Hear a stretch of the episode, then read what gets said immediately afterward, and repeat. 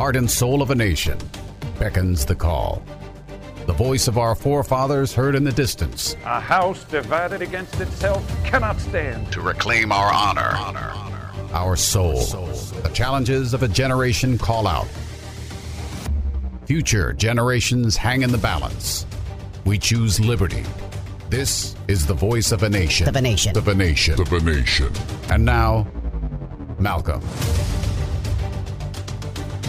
It is Malcolm at 8. Welcome into the voice of a nation, my fellow Americans, and all of our friends around the world here. You see, just recently now, and I'm sure you uh, surely are aware, the Supreme Court uh, ruling on affirmative action was, was a big deal, really big deal, it was a huge case. It has wide reaching ramifications for our country, it, it has ramifications for education, uh, but also going further than that, the workplace environment. And it has ramifications for really everything we're talking about at the water cooler. You know, the thing about diversity, I've never understood the, uh, the, uh, the thing I never understood about affirmative action, rather, is that you know they create a program which spotlights color and race uh, and the color of skin, the you know the pigment color of your skin, and that's the basis of the program which I mean, this is even as a young guy, I just never really understood this, truthfully. And yet, that is the basis that they're using this. They call it diversity and equity, and of course, like everything, inclusion. This these uh, programs. Yet the programs they put forward with affirmative action all did exactly the opposite of what I always thought in my mind. Like, like okay, so if it didn't matter, so like it's not supposed to matter. Like we're supposed to be colorblind. I hope, right? Like right? Diversity is a beautiful thing. And yet they use it to divide people as a asymmetric. And it just was really weird to me. As a young guy, I remember like tripping on that, thinking, wow. So listen, affirmative action programs to me do great harm to real diversity. Let me just put that out there right now.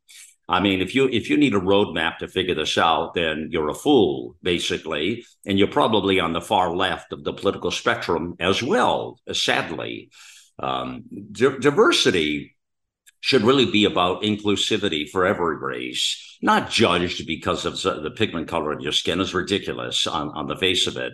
And this is through all aspects of it. And that's my opinion right there.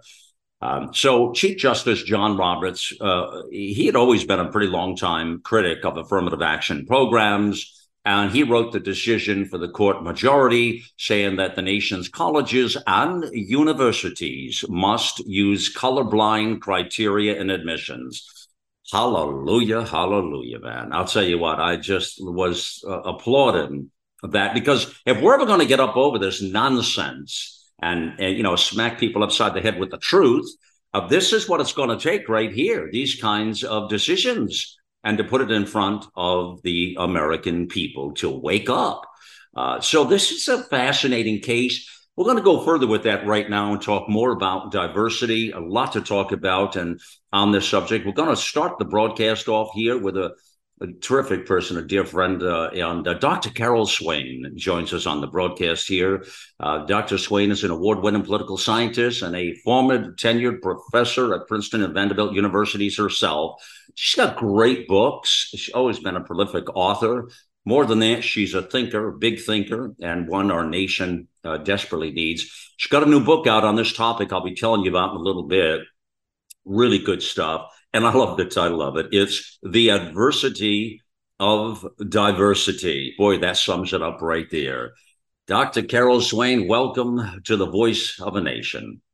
It is a pleasure to be back. It is indeed. It's been a little while here. So, all right. So this, you know, you just shared something with me coming on to the broadcast that I, just let me put this right out there because it's a very interesting place to start. Now, this ruling was huge and it overruled the 2003 decision in Gr- Grutter versus Bollinger. Um, and that's uh, was with University of Michigan's law back then of course, you had a book in process that you were writing already uh, when this was happening. And then you sort of, it, the decision wasn't final and you were still working on the book. And it, but you were mentioning to me, you sort of predicted or knew this was going to happen and you were already down that road and had this decision going differently, you'd have had to restart about the whole process. I mean, that's visionary. How could you have really well? Malcolm, I have tr- grappled with CRT, critical race theory, and diversity, equity, and inclusion for a number of years now. And uh, 2021, I published Black Eye for America How Critical Race Theory is Burning Down the House.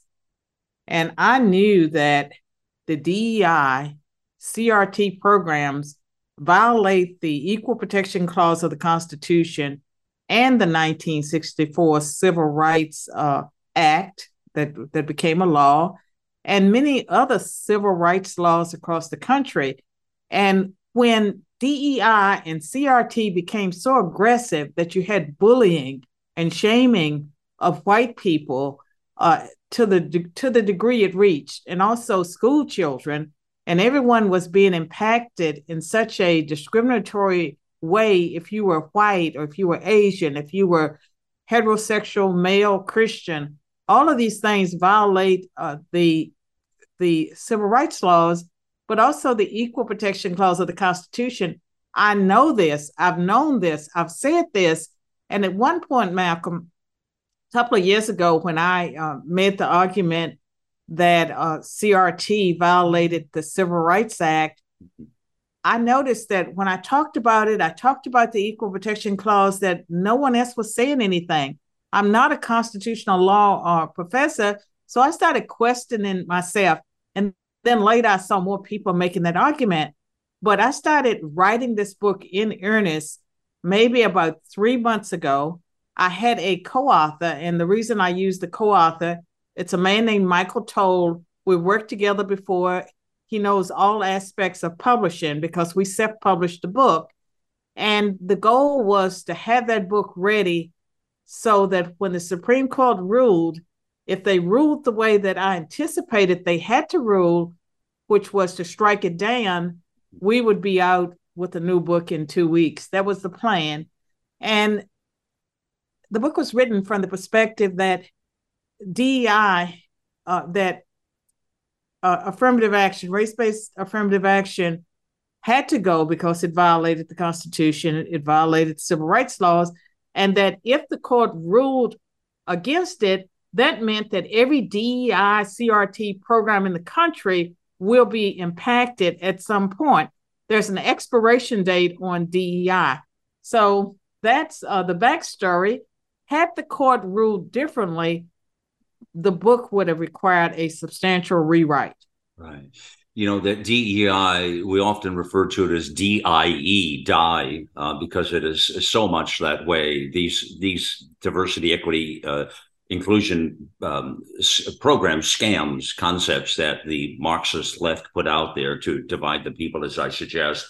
All right, so you were visionary on this. It's, uh, I believe, and the fact that you felt this, it was a huge case. I mean, you obviously felt that these new constitutional justices would look at what the Constitution is supposed to be rather than interpret it by and not follow the rule of the law, but use their ideology, which is what a lot of justices do, uh, Carol. They use their ideology to decipher through the Constitution. You're speaking about the 14th Amendment on, on this deal, which, and then how did we get it so wrong back in 03, I guess, uh, with that case with uh, the, the one, uh, Grutter versus uh, Bollinger? Why did it get so wrong back then? Well, back then they made an exception, and Justice Sandra Day O'Connor said that in 25 years, she thought that we would not have a need for race based affirmative action. Right. And I believe it's been about 28 years or something like that. But the court knew at that time what they should have done. They made an exception. And so the court, the thing about race based affirmative action, violations of the Equal Protection Clause, that has been going on for decades.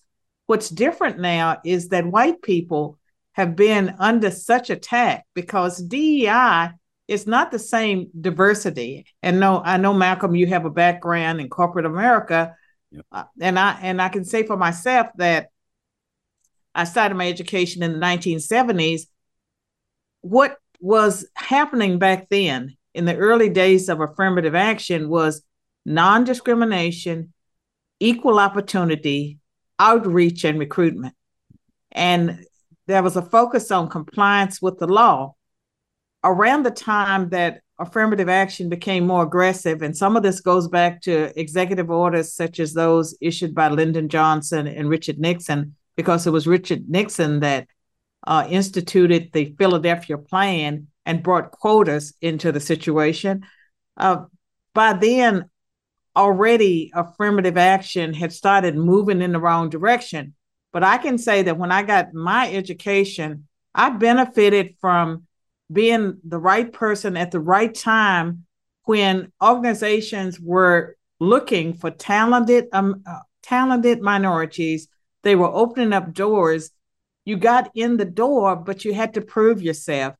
And many people failed along the way. And i had an equal opportunity to succeed or to fail. I had equal opportunity and non-discrimination. I did not have equity Equity means equal outcomes. The diversity that they're pushing for today is not individual diversity and integration and looking for people, bringing them into the system. They want people to represent groups. They don't want people to integrate into those environments. Their inclusion means group affinity. And that's why in so much, so many parts of corporate America, they set up the affinity groups those affinity groups uh, end up being gripe sessions where people get together, they complain, they gripe, and if they didn't have grievances before against their employers, they had them soon after the affinity group gets set up. You, if you remember, I told you five, six years ago, you were going to be the voice in this field. I told you that privately. You remember that? I you've told me a lot of things to encourage me, but I can tell you that I've always had a passion about this. Amen. Yeah. And I have witnessed discrimination between and among racial and ethnic exactly. uh, minorities. I have been on university admissions committees where they chose the least qualified black person in a competition between two yeah. blacks. Yeah. Uh, they chose the one that had the best pedigree. And I remember one case in particular where this um, student that had higher scores, higher grades, her parents were blue collar people, that this person did not get admitted, and the school was Princeton, but someone else with lower scores got uh, admitted, but they came from a different pedigree. They had the right uh, professional parents. They were more similar to other Princeton students. And if you look at institutions almost all of the elite schools, they bring in racial and ethnic minorities, but when it comes to blacks, you don't find the black uh, descendants of slaves there in the same numbers as you find immigrant offspring from West Africa or from the Caribbean. And so when they're lowering scores, they're actually lowering scores for minorities that, for the most part, are more elite in background. They may not have high scores, but they are have backgrounds that are more similar to the other students at the institution. Okay, uh, no, I get it. Um, I want to ask you about uh, there's you know I when I mentioned early on always looking at what what's the other side of that conversation. In this particular ruling, I want to discuss there's the dissent on this. Uh, uh, Justice uh, uh, Sotomayor d- d- dissented from the majority's opinion and, and, was joined by Kagan and Jackson. And let me read you this here the, the, from them. This is interesting to me, and I'd like you to opine on this. They say the Equal Protection Clause of the 14th Amendment enshrines a guarantee of racial equality. The court long ago concluded that this guarantee can be enforced through race conscious means in a society that is not and has never been colorblind, they say, the justices say. In Brown versus Board of Education, the court recognized the constitutional necessity of racially integrated schools in light of the harm inflicted by segregation and the importance of education to our democratic society.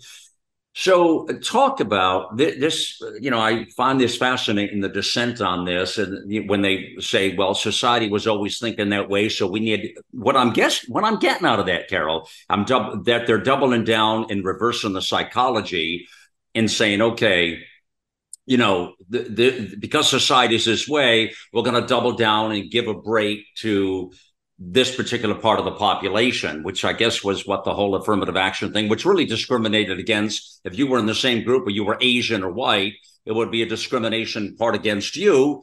But they felt because of the colorblind society, we're going to give it to them. Is that is that what you see with the dissent on well, this? Is that what they're saying? The problem, part of the problem with the dissent is that it just threw in a hodgepodge of disparities and some of the data, such as on infant mortality, was totally inaccurate to make the case that racial and ethnic minorities or blacks suffered from uh, the conditions that were worse than white people, and that had to be because of racism. And that's been problematic from the very beginning because it takes out the role of culture, you know, and family structure and choices that people make and so the dissent has been criticized widely for just being inaccurate on the facts. And what they believe, the supporters of affirmative action, race based, many of them genuinely believe, and I saw this when I was in academia, that racial and ethnic minorities are genetically inferior to white people. They cannot meet the, the same standards. And if you hold everyone to equal standards, you will have lily white institutions. That is such a lie from the pit of hell. Uh, and it's been disproven uh, just by history. Well, well hold uh, on. Let me interject. it's it's disproven by you. You're a case study of what me, you're just. Well, no, me. but I'm I'm speaking of you on this call right now. You're a case study on what you just said. But there's so many people coming out of out of slavery, and if we want to go back to yeah. the turn of the century, the progressives like to talk a lot about Black Wall Street, this prosperous Black community that was burnt down by white people and all of these terrible things. But that community was established less than 60 years after slavery ended. The Blacks that built that prosperous community did not have government set asides or affirmative action or any of that. Uh, they did that on their own. They may have had white uh, business partners, but for the most part, Black people did that on their own. Look at Tuskegee uh, University. Look at the fact that I would argue that Harvard University never discriminated against Blacks. Their first uh, Black student entered in 1869, and in 1930, they uh, graduated W.E.B. Du Bois. And so they have um, always admitted qualified Blacks if you go to the colleges and universities in New England, they have Black alumni because they never discriminated against Blacks. The civil rights movement was about ending discrimination on the basis of race. It was never about preferential treatment you because you belong to a particular group. And I can tell you that the quotas and the preferential treatment, all of that came from white elites, mostly white male elites in mm-hmm. both political parties. Mm-hmm. They are the ones that turned affirmative action into what it is today. Mm. And one of the reasons I knew that the race based affirmative action had to end and the court had to act is that it had gotten to the point that it was absurd, the terrible things that were happening to people. And had they not moved to strike it down, it would have been even worse because that would have been a green light to keep doing what you're doing, in fact, do more of it. And so the court had to act, and I believe that they would make the right decision. But at the same time, watching this so called conservative majority court rule uh, rule in ways that I didn't expect. Right. Because sometimes they will rule in a progressive direction that doesn't seem to follow the Constitution I still was on pins and needles until they issued yeah. their decision. But the book had been written in anticipation that they would do the right thing. And I'm yeah. so glad that they did. Oh, that's for sure. Psychologically, uh, don't you think these kinds of programs, uh, like the affirmative action and uh, DEI and all of these kinds, I mean, haven't they psychologically done damage to Black Americans? They've done damage in so many different ways because I think about myself, and I do have a chapter on my experiences with affirmative action. It's like chapter two. Right. And and I wrote my first undergraduate paper in 1983 at Roanoke College. I got an A plus on it. And in that paper, I criticized affirmative action for various reasons. And I quote from that paper. And at the time, I was a Democrat. You know, I was young, but I could see the problems with it even then. And what I have found over the years is that I've won national prizes. I've been cited by the US Supreme Court. I've gotten early tenure at Princeton, full professorship at Vanderbilt. It does not matter. Because of affirmative action, people, whether they're Black or white or Asian, they discount the accomplishments of racial and ethnic minorities and they say that your accomplishments were because of affirmative action. And even now, I get attacked by people who say, you used affirmative action to get where you are, and now you're trying to remove it from everyone else.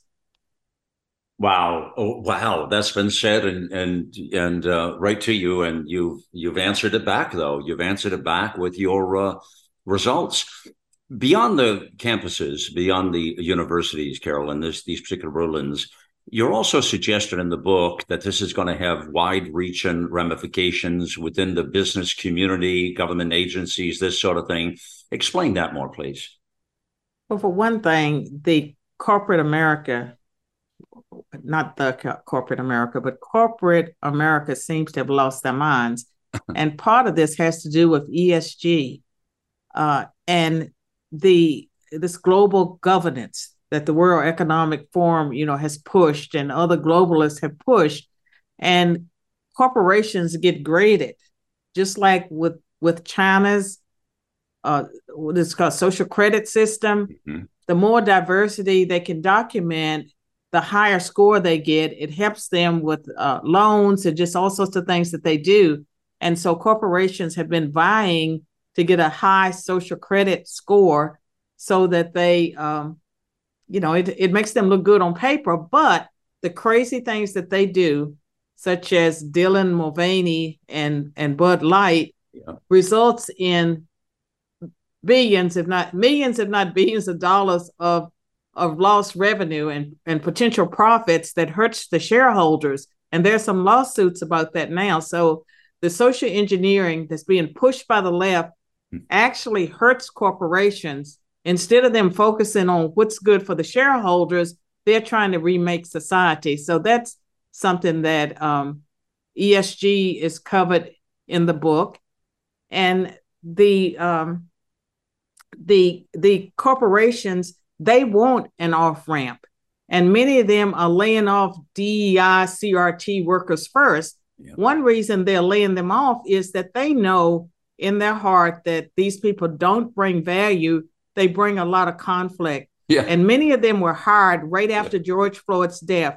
The progressives used George Floyd's death mm. as a way to push through things that would never have happened before. And what happened after George Floyd's death is that they pushed through such aggressive power grabs that corporations and organizations they have to push back and it has resulted in white people standing up and and demanding their own rights. They have realized now that they have civil rights. They're protected by the constitution. So white people are filing lawsuits. They're winning those lawsuits.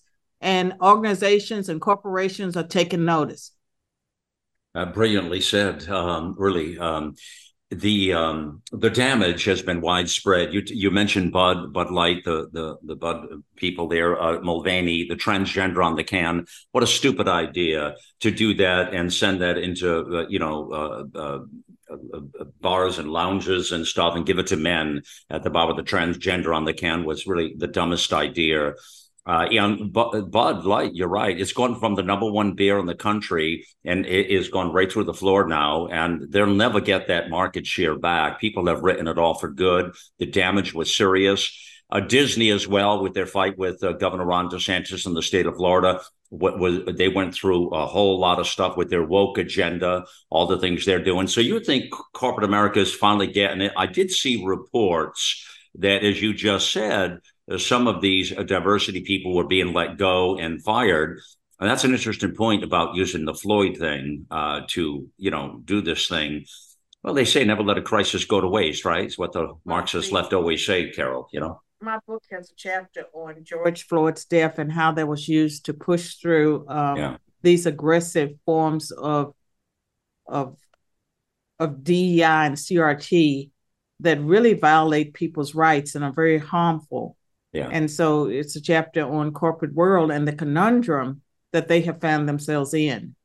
Right, right. And we also so, look at other areas where uh, groups have been harmed, individuals have been harmed, all because of this social engineering that the left has pushed down on the rest of society. And people don't want it, corporations don't want it, and part of what I do in my book, I conclude with there is a better way. And I talk about my company, Unity Training Solutions, that I birthed in 2020 during the time that we were having riots around uh, George Floyd's death. It was like one of those things. I was awakened in the middle of the night. And, uh, and it was just like what I heard in my spirit was unity, unity training. And so I popped up first thing in the morning, tried to buy the domain name. It was gone. I selected Unity Training Solutions. And the purpose is to provide an alternative to divisive, uh, divisive race-based uh, training programs. And there's nothing wrong with diversity. There is nothing wrong with people knowing the civil rights laws of our nation. In fact, it's essential for organizations and corporations to know the civil rights laws of the nation. But beyond that, what you need is healthy teams. You need people that go to the workplace and they know that they're there to advance the mission and goals of the organization. Whatever the vision was of the founder of that organization, of the organization itself, its mission statement, that's why why they're there. And so then we go back to the traditional research on how to build healthy teams. Uh, Stephen Covey, as well as um, uh, uh Patrick is Lencioni. How do Lencioni, yeah, yeah, Lencioni. Yeah, okay, he's great. He's great. Yeah, he's a, they're among the people that have written books about uh, healthy teams. Yeah, go back to the basics. Go back to mm. recruitment. Go yeah. back to non-discrimination go back to compliance with the law and just focus on promoting the best qualified people. There's nothing wrong to going wrong with going to college and university fairs and recruiting talented people, yeah. talented people of all races and ethnicities. There's a lot wrong with just grabbing people because of the color of their skin or their sexual orientation yeah. or their uh, uh, yeah, well, gender is the they, same thing. Gender is yeah, the same conversation. The same thing. You know? Yeah. And, yeah. and what's taking place too is discrimination against men. That too runs counter to the Equal Protection Clause and civil rights laws. And so, really, I think corporations need an off ramp. They should take the off ramp. They should go back to non discrimination. They should go back to equal opportunity. They should go back to outreach and recruitment. And they should go back to compliance with the law if they do that, they're going to they're going to be in a better situation.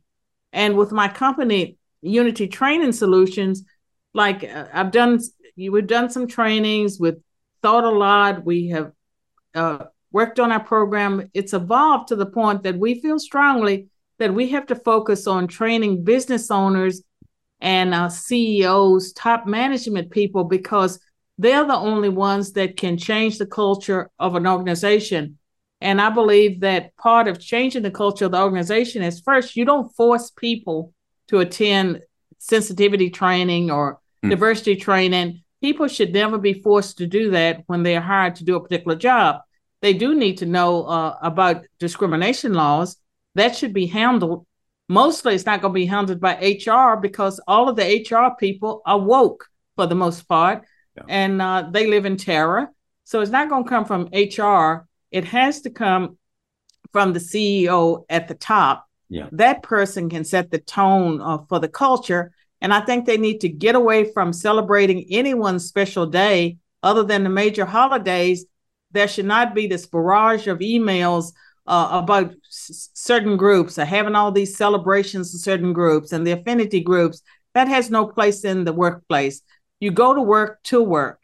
You go to work to work. You don't go there to take and share your political views. Yeah, absolutely. That is so well said. There, you know, myself, um, Carol, as a CEO for many years, it, eh, before the network and all of that in my life, uh, grew up in the uh, corporate boardrooms. Um, you know, you you really just want the best people in the in those positions. You want your executive team and that was always the case. And that's what we always looked at. I mean, whatever, whether it was a man or woman, um, it was black, white, Asian, you just wanted the best people in the best roles. They had the best qualifications. That's all we ever looked at.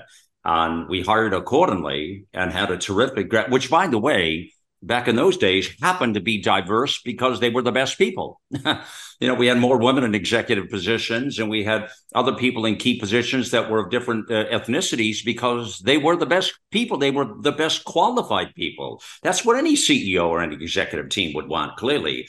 All right. So, in a final word here, Carol, um, with with what's ahead now, with this ruling now, and the way you've laid it out perfectly, uh, is this is well it's a tough one but is the worst behind us as a nation now? Do we do we get on with it?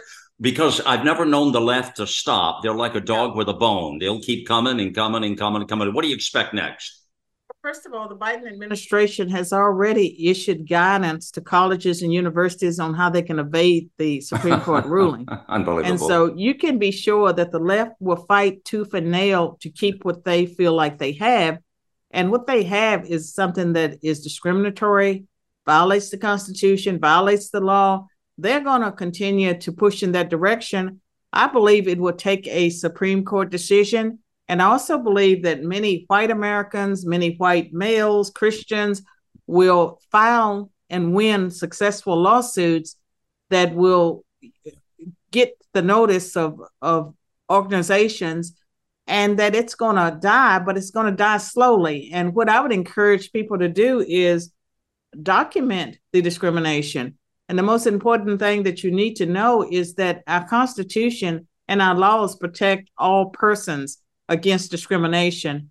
And for the longest time, white people tolerated a, a little bit of the discrimination. They didn't like it. They talked about reverse discrimination. Yeah. Well, that day is over. Uh, white people who are becoming a minority in this country and and in some parts of the country they are already a minority mm-hmm. more white people are standing up for their rights as they should and i think that in the end we will mm. have a better so- so- society and i also believe that our institutions will not be lily white because minorities can meet any standard that's put before them unfortunately what has been put before them is a system that has lowered standards. And so if standards are low, a lot of people, human nature is you shoot for the standard, you know, to get where you want to go. If it's low standards, you know, you're going to shoot low.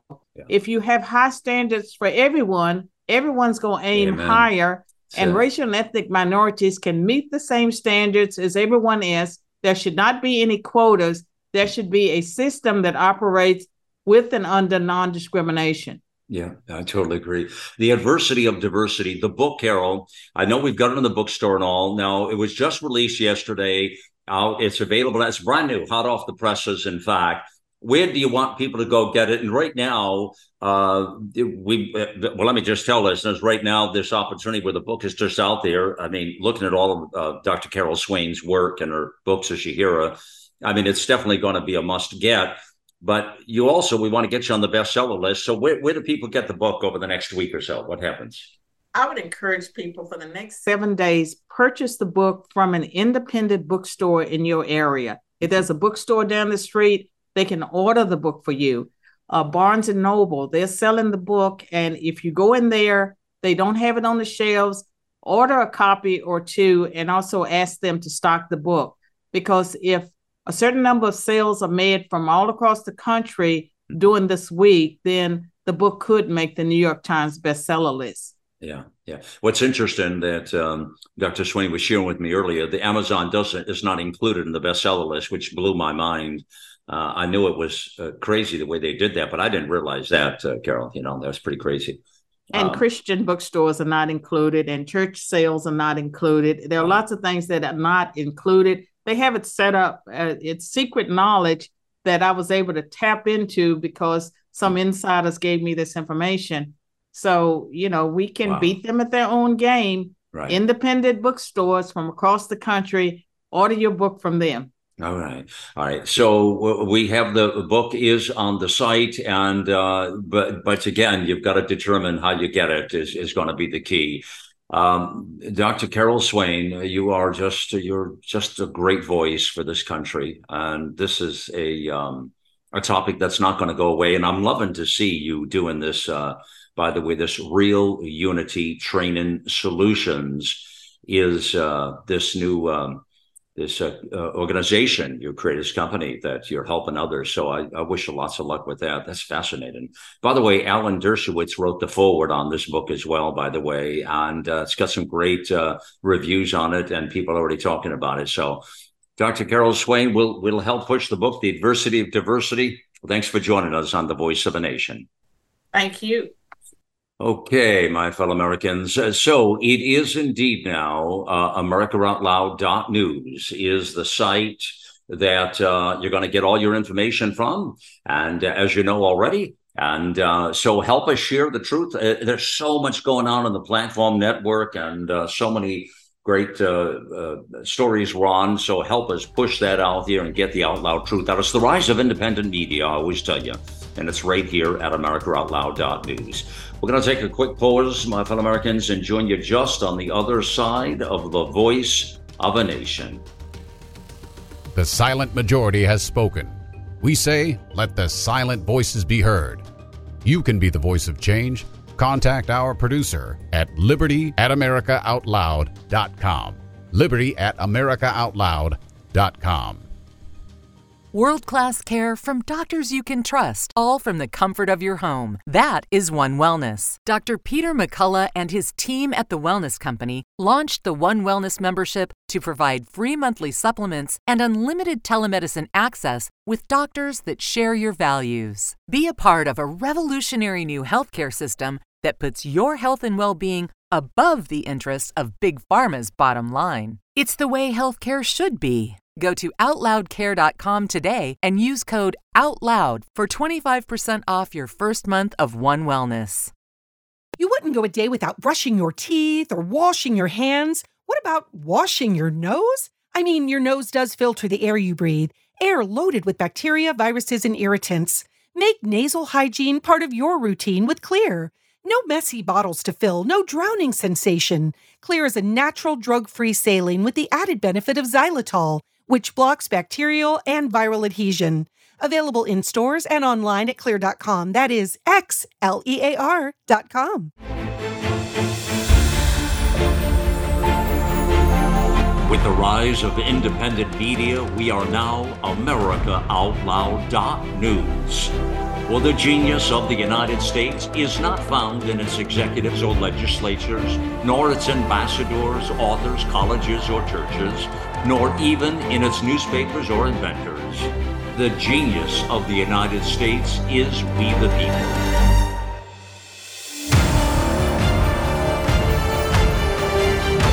AmericaOutloud.news. Liberty and justice for all.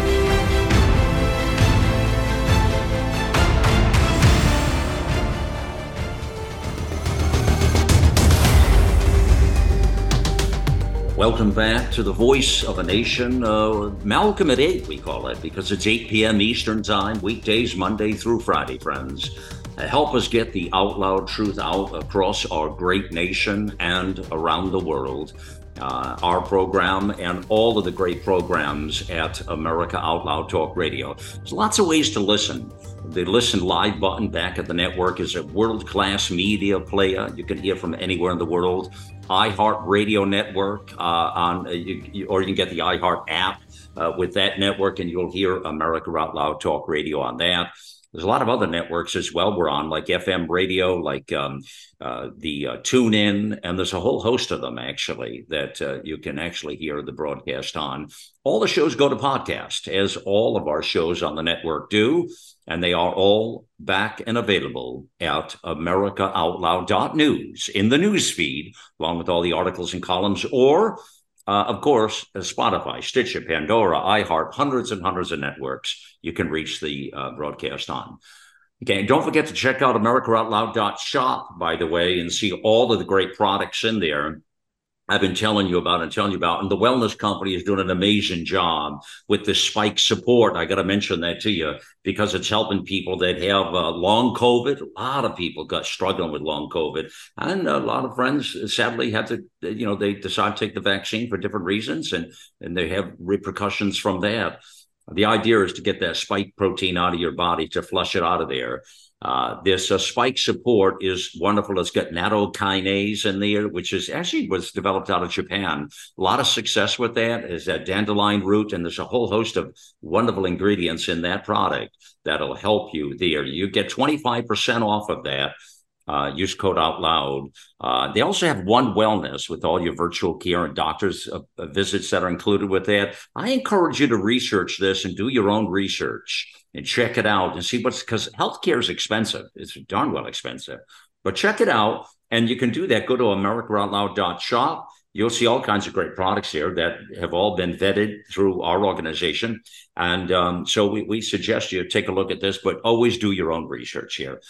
Okay, we're talking about the um, d- the diversity deal and the affirmative action today, and you've been you heard Dr. Carol Swain up in front of the broadcast, and really the social reengineering of America is what's been going on with the CRT, the woke, uh, the the DEI or DIE as we uh, call it, huh? Uh, and now you see the Supreme Court ruling on this big, big case.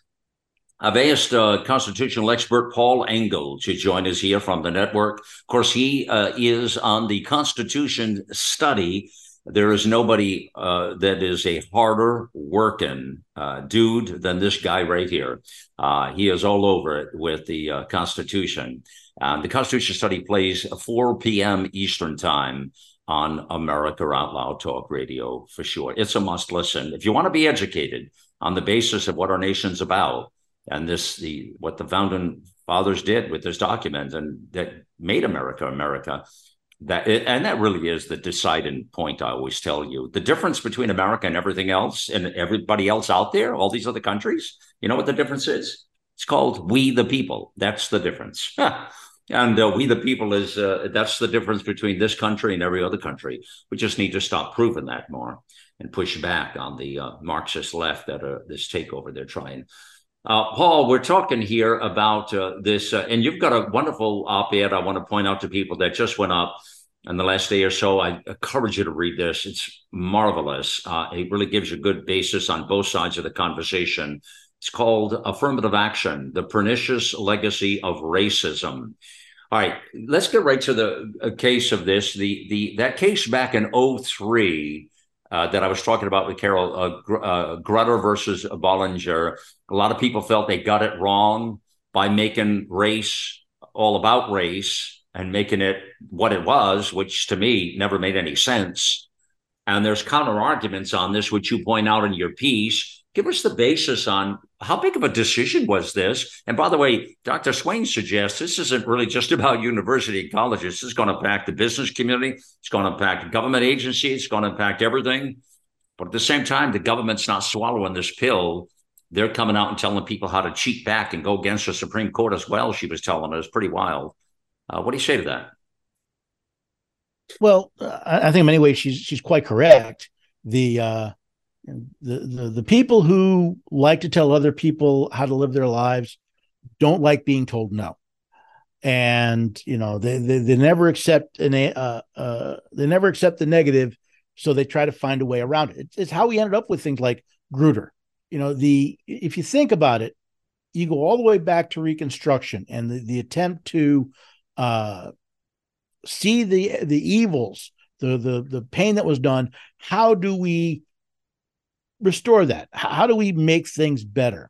And of course, the easy way is well, um, throw money at it, throw opportunity at it, simply, you know, simply throw something at it so that I don't I don't want to have to do the, the hard work.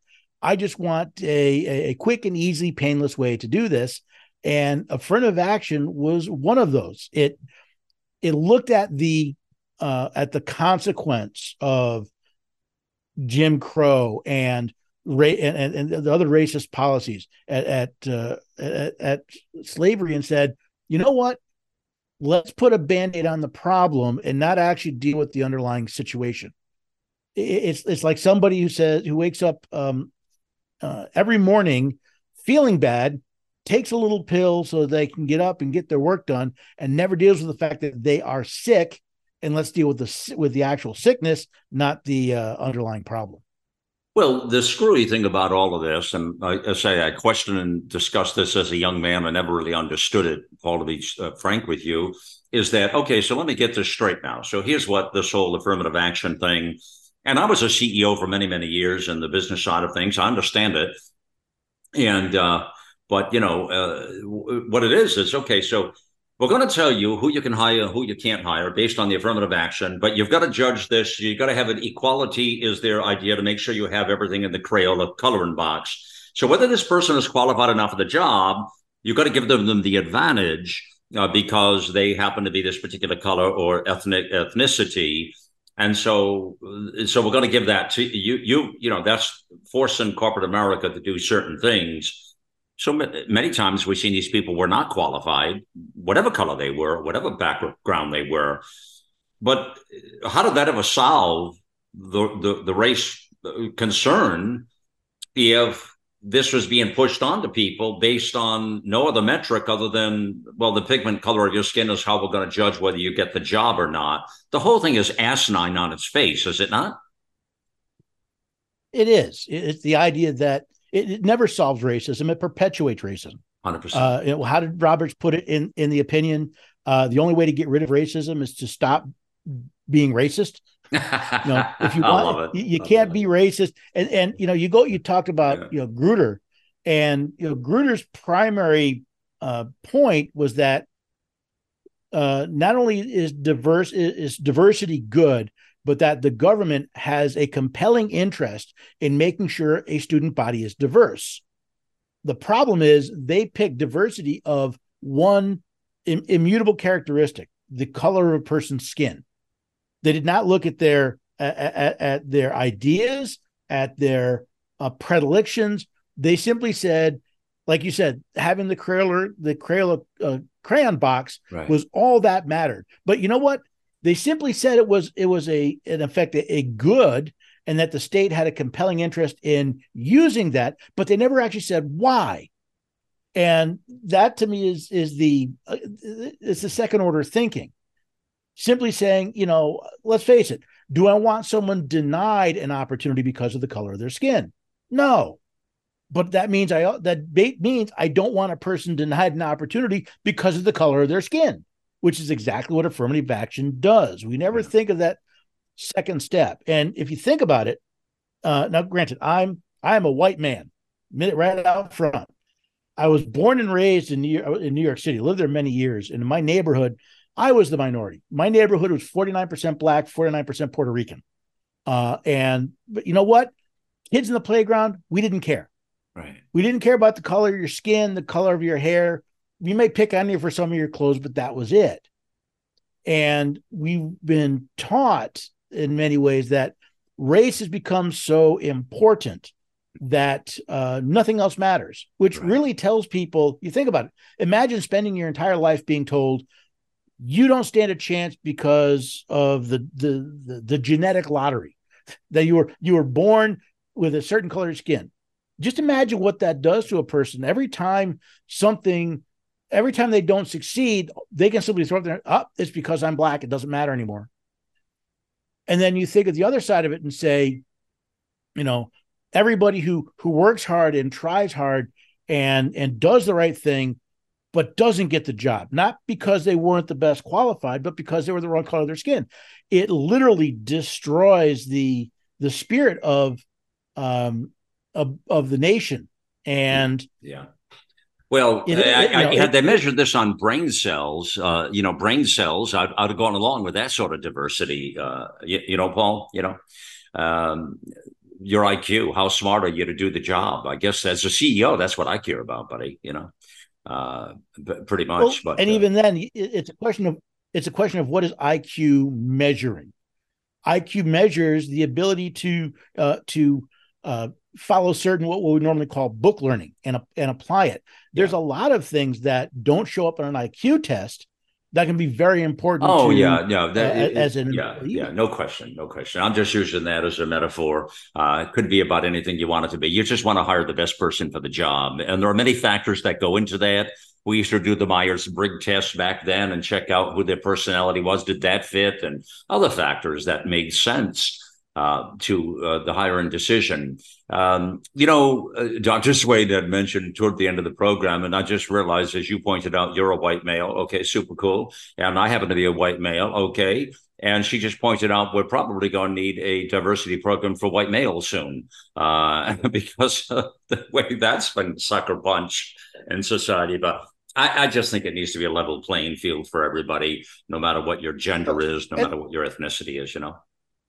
Right? There's there's one other pernicious aspect of this, and that is it it it literally dehumanizes us because you are not you, you are a white man.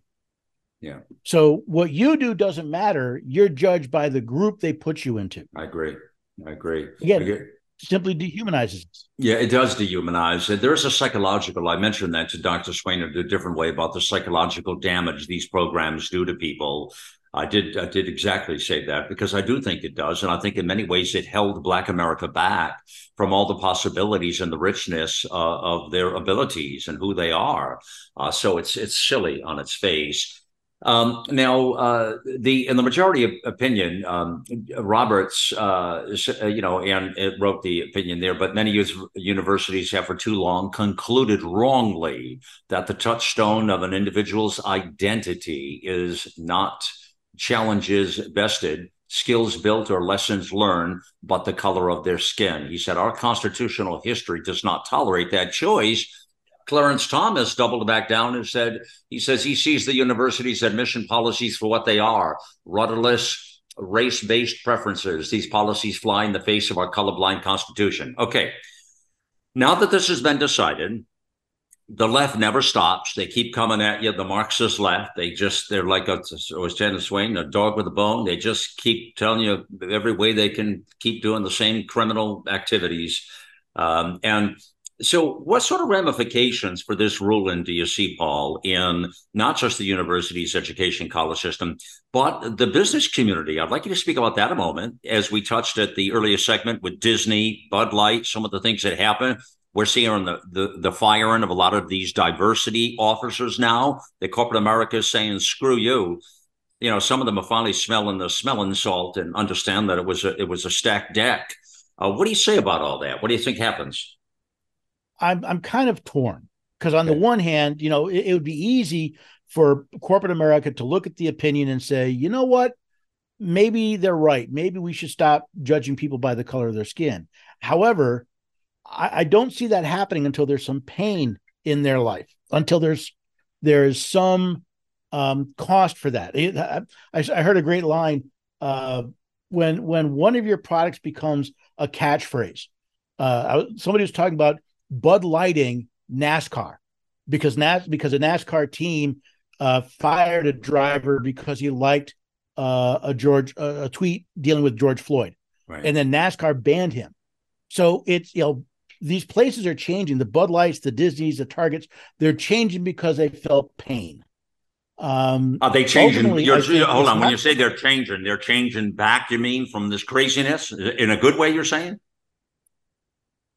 Um. Uh, well, not all of them, but you think about it. You talk about the, the getting rid of of the diversity uh, departments, and and you know the only reason we're seeing those, right. in my opinion, right. is because they're looking, going, Look at what happened to Bud Light.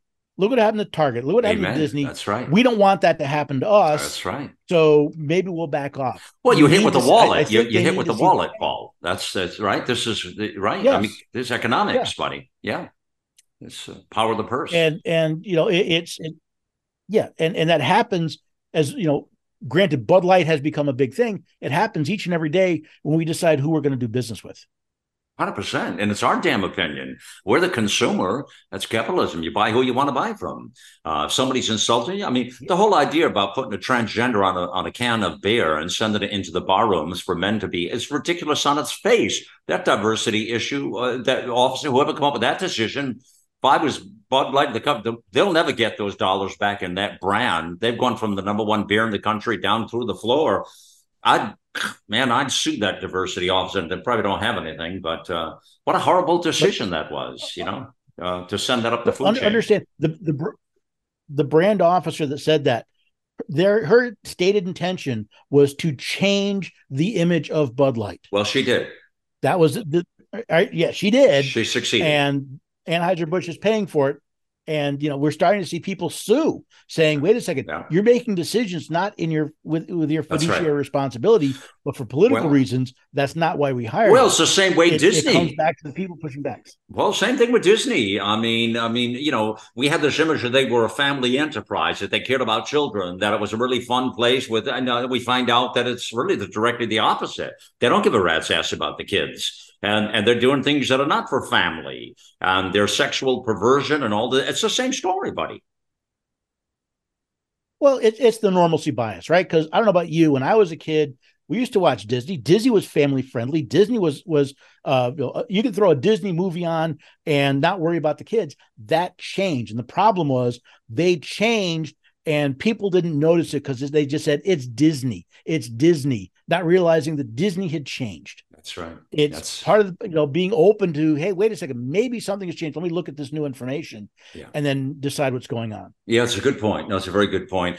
Last minute or so here, buddy. And so this this uh, well, let me ask you this here because I asked. Dr. Swain, but was you surprised by this, Roland? Did you get blindsided by this, or did you see it coming? Um, I wasn't surprised. I was pleasantly because uh, I've seen the course this this court has gone. You look go back to Dobbs of last year, and we saw a court that was much more following the actual language of the Constitution. Not perfectly, they you know they but they were much more willing to follow that than uh you know precedent than stare decisis. So it wasn't a surprise. Oh my God, they did this. It, but it was a pleasant. Hey, they did this, and um, in reviewing the the actual court opinion, I was pretty happy with how not just where they got to, right. but how they got there. Well, and that's a good segue for me to tell folks. That's the reason you want to read uh, Paul's uh, articles and listen to his show because he does exactly what he just said. Uh, he dives a little deeper into it to see what the cause and reaction is not just on the surface, which most everybody looks at the surface of it. But sometimes it's funny. I'll read his stuff, and sometimes the rulings he'll say, "Well, that seems good on the surface, but let me tell you what really happened here." And you know, you get a whole real honest perspective of things. You'll find that honest perspective in his latest piece which you can read. It's a it's a full blown article for sure, but it's also a video in there if you want to prefer to watch the video as well. That's available as well. Uh, it is affirmative action, the pernicious legacy of racism. And uh, it is on the front page of AmericaOutloud.news. Uh, help us share that information out there with your, your friends and your family and send it to some of your adversaries as well, please. Love to get that to the other side of the aisle. Uh, everybody's welcome in here. Independents. Uh, the only one that's not going to be comfortable here is a communist, a Marxist. They will not be comfortable at America Raleigh. Everybody else, wow, they got a seat at the table, friends. Hey, thanks for joining me on the mission here. It's time to get involved and get loud, America.